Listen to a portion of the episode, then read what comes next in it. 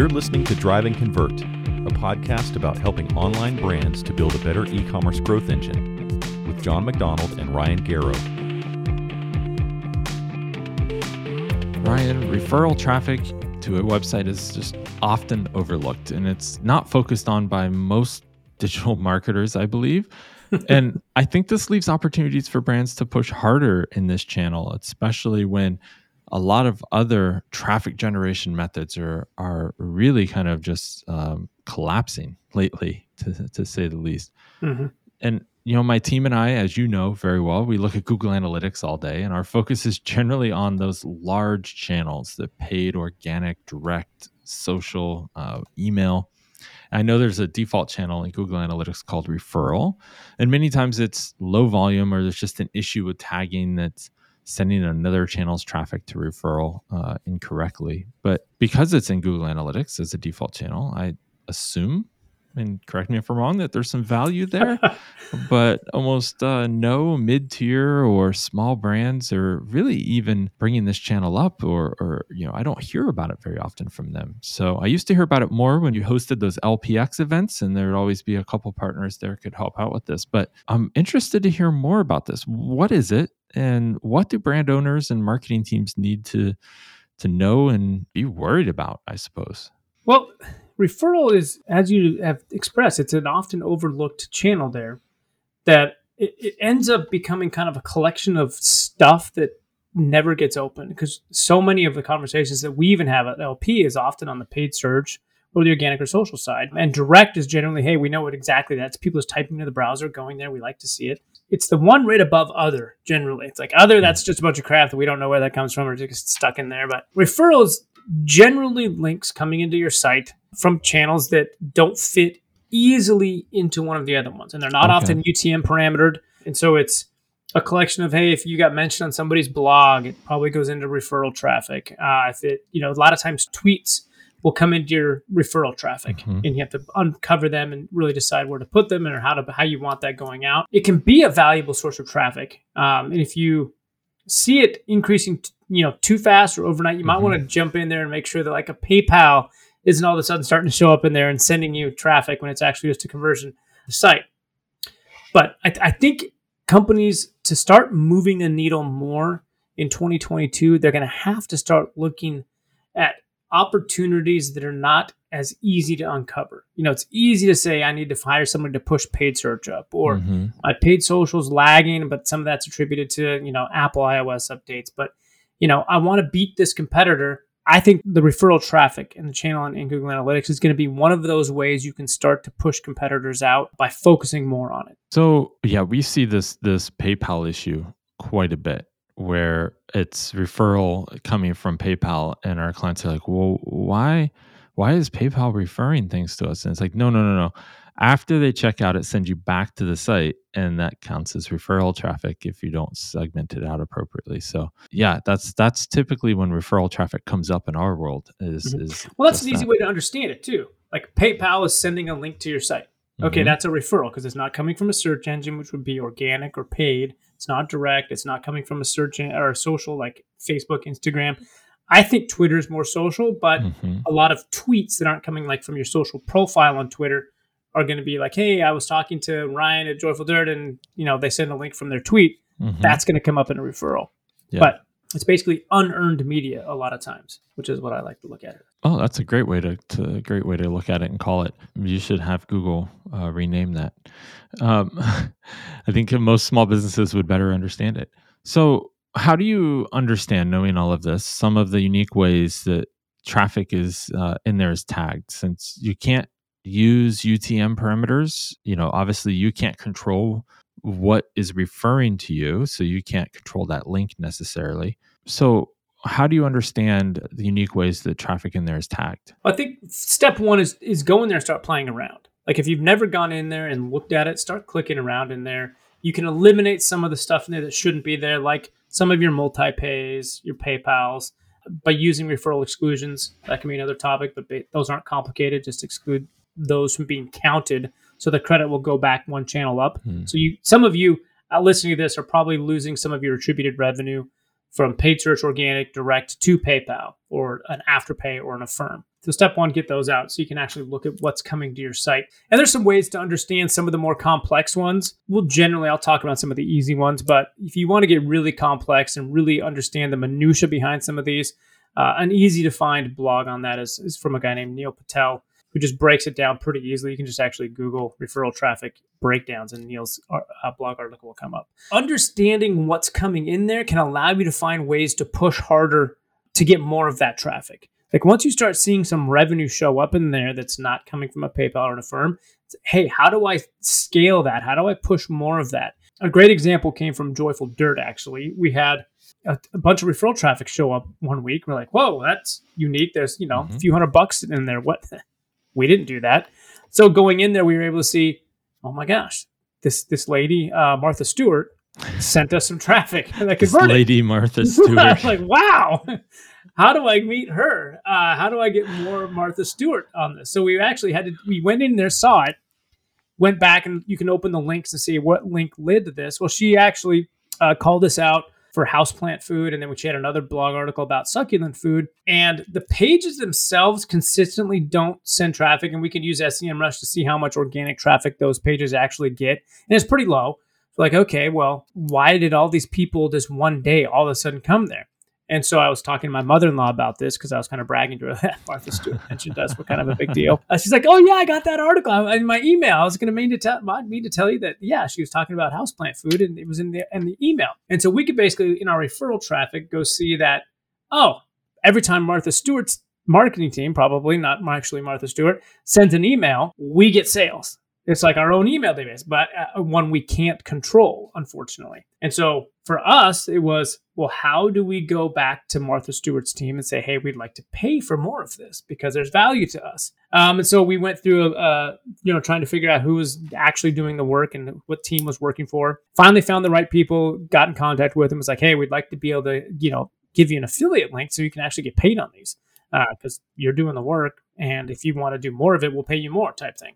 And unfortunately, uh, Martha's team wants to have uh, real integrity and transparency in their in their call outs for product reviews and products, and so they don't actually accept money. So if, if Martha's talking about it on her site, you can believe that they've actually tested it and they actually believe it does what it does, and they're not getting paid because uh, I tried to pay them. but you take that same model, and if somebody else is, is calling you out that is willing to take an affiliate link, why not?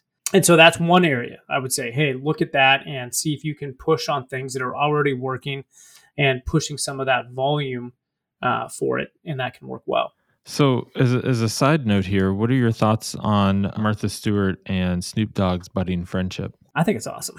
I just laugh because you're like, that is not something you would have ever predicted in the 90s when I was listening to Snoop Dogg rap and Martha Stewart was doing cooking shows. It's the, those people never coming together. But yeah, hey, never got a lot of never. stuff going on right now. I know uh, that's rather entertaining. I know. I actually bought my mother-in-law some of her gummies. So I was like, you might need to relax in some of these. So here's some gummies. there you go. she she felt guilty every time she ate one, so she stopped taking them. So, Ryan, are there some referral channels you've seen that drive more value than than others? Like, where should you really kind of focus? Uh, for sure, there's all. I think in almost every brand, there's going to be a referral source in there that's going to be more valuable than others.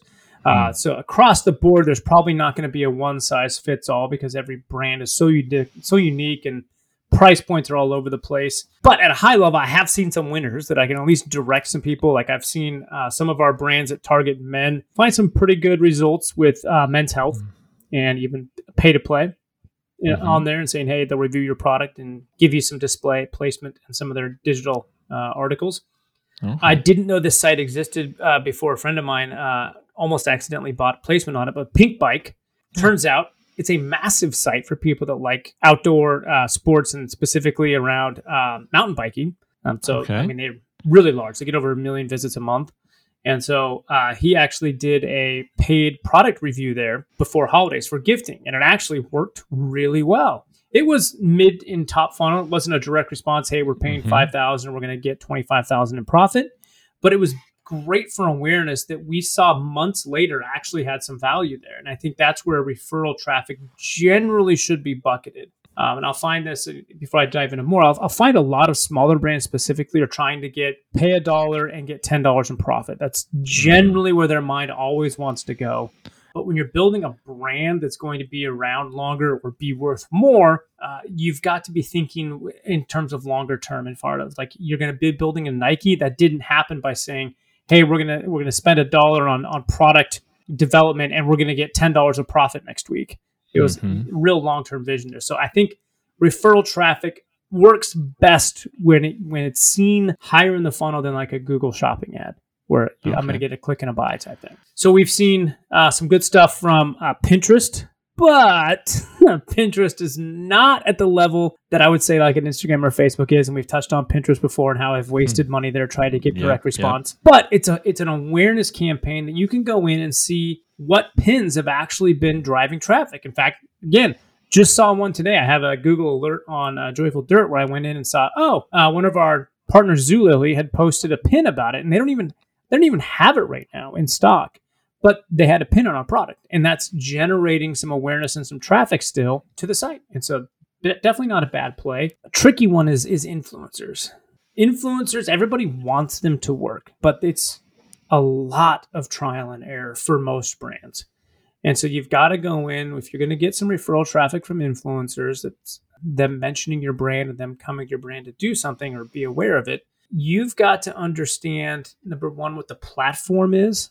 Like the people that are looking on Pinterest are there for very different reasons than Instagram, for example. Mm-hmm. I personally go to Pinterest for recipes, and that's it. Like if I'm cooking something for breakfast that I haven't done before, I'm going to go find a recipe on Pinterest.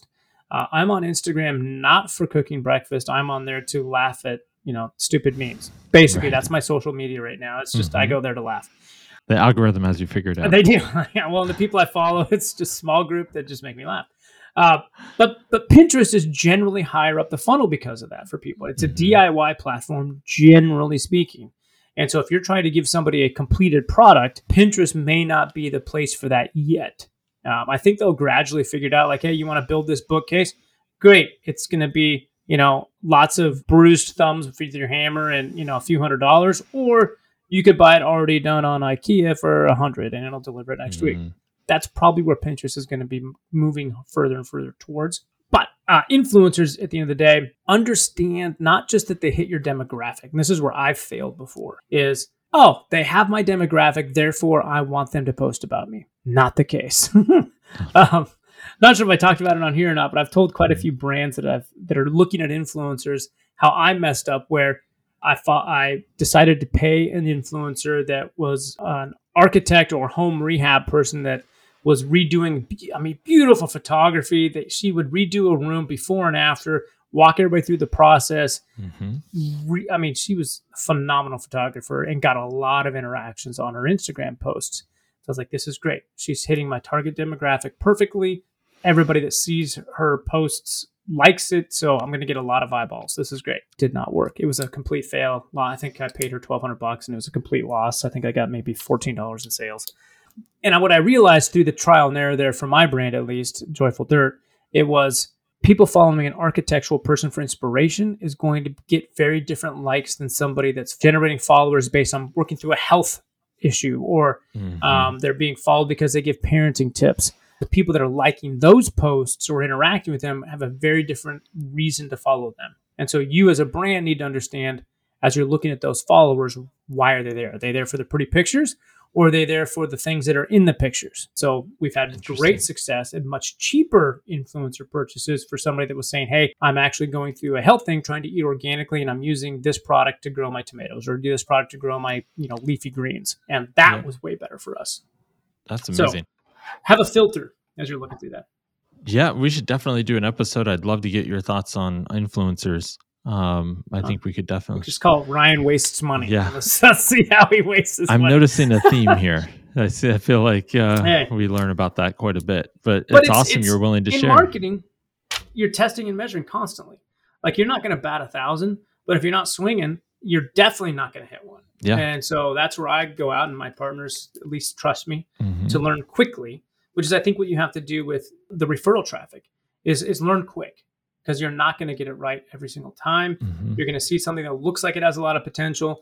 you go with it and you realize mm, that actually is not going to be something that works long term well everybody listening uh, on behalf of them i'll just say that uh, thank you for for being willing to burn your money so that everyone else uh, can learn. I think it's yes if, if i could save you some money just you know venmo me. My life go. will be appreciated. Okay there we go. Uh, the call is out. You're listening to drive and convert a podcast focused on e-commerce growth.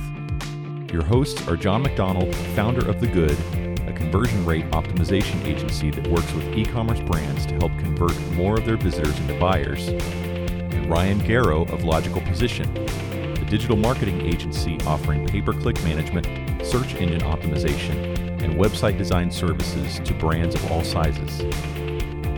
If you find this podcast helpful, please help us out by leaving a review on Apple Podcasts and sharing it with a friend or colleague. Thank you. So, are there any channels that are easier to set up then, knowing, okay, influencers might be a more difficult one? Mm-hmm. I would say it's the pay to play or simple display ads almost. Like if you see a source of traffic that allows you to reach out and say, "Hey, I'd love to put a display ad." Like if there was an article and they you can see display ads on there. Like that pink bike example was a really good one because they allowed easy display ads. Uh, they were fairly inexpensive, I thought, for the traffic source. Pink bike, if you're listening, you could probably charge more sometimes. but then it's figuring out who already likes you or is sending you traffic. And then you try to find more influencers or people like that. And so it's even if it's just one or two, it doesn't matter if you, how small your site is. Like uh, I'm looking at, let me see in real time. I'm looking at a re, referral links for a company that sells supplements, and they got some sales from a site that says Deal Spotter. So hmm. they had some referral sources coming from there. People that wanted to get a deal, say a coupon code that went out there. So then you would go to, I would go to that and say, hey, let's see, can you pay to be promoted better within Deal Spotter since there's already hmm. people coming from there, or are they just hijacking somebody else's coupon code that you gave out for a completely different reason? That may be something to look at. Obviously, that's a discounts, and we want to be careful of how you're discounting your brand and margin drain.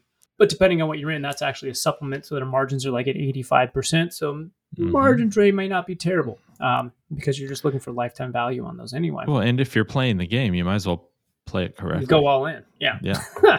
so, and, and again, we kind of talked about long long term view. Like if you're playing the top of funnel game, you're not just going at it because you're going to spend a thousand now and get a thousand dollars. And so, kind of going against my influencer model, like to a degree, I would say, well, how are we playing that long term game as Joyful Dirt? Does that influencer actually have value, even if it didn't come through right now? Potentially like the architect probably didn't make sense for my brand, and I should have probably realized that at the beginning. But if I'm going to be jumping into influencer game, like I want to nurture that long term. Mm-hmm. Think about it as large brands don't always have the answers, but there's a lot of data behind getting eyeballs on NASCARs. Like, but if you get your logo on a NASCAR, you're not going to probably generate revenue immediately from putting a logo on a NASCAR, but you know that you're building something bigger than that, mm-hmm. just NASCAR. So look long term. So I, I, would hate to have a small brand say I spent a hundred bucks on this and it didn't generate anything. Well, mm-hmm. at least see if the traffic came. Are you being able to nurture remarketing lists out of that? Build up more uh, value to your site because especially if you can get follow links. Again, if you're doing SEO, that's falls to a degree in this and how you're getting traffic to your site and linking. But I would just think more than the next month when you're looking at some of this referral traffic. Oh, and I will say too, there are some of these uh, multi-pay things that you would eliminate from your referral traffic, like Affirm mm. or Afterpay.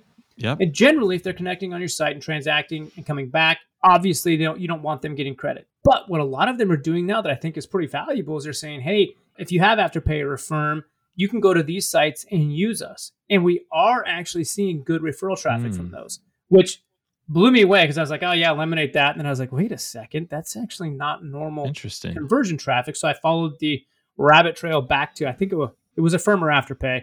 Uh, yeah. But they actually had a whole database that was actually generating traffic. They were sending emails, kind of like Martha Stewart, saying, "Hey, mm-hmm. here's some some deals you might be interested based on what we know about you and your transaction history. You buy a lot of gardening things, or you buy a lot of video game things. Therefore, we're going to send you sites that use our platform and will set you up very easy to use our system. So it benefits Affirm and Afterpay as well, but also the retailer. That makes a lot of sense. I'm wondering though, what does the company need to do to make sure that they're looking at clean referral traffic? So as often as possible, I would say you want to obviously eliminate the ones that are showing up there that shouldn't. The PayPal's that's pretty Mhm. basic. We covered that. Uh, but if somebody does have a link coming through that's maybe should be going somewhere else, or you want to understand it better, somebody in a blog may be willing to do UTM parameters on their link. Mhm. Like if you just Okay. send it to them and say, "Hey, I'd love for you to do this so I can track it long term." uh, I mean, I would be willing to do that if somebody sent me a link. Oh yeah, I can change that out real quick. No harm to me.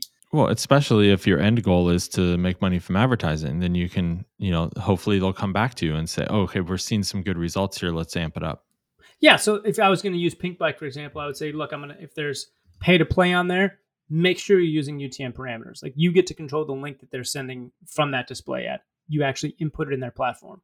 So make sure you're using the UTM per- builders, and you can't do this soon enough. Like if you haven't been doing it all, just Google UTM builder, and Google populates it for you and tells you exactly what your URL should be. So that's basics, and then double down on ones that are working.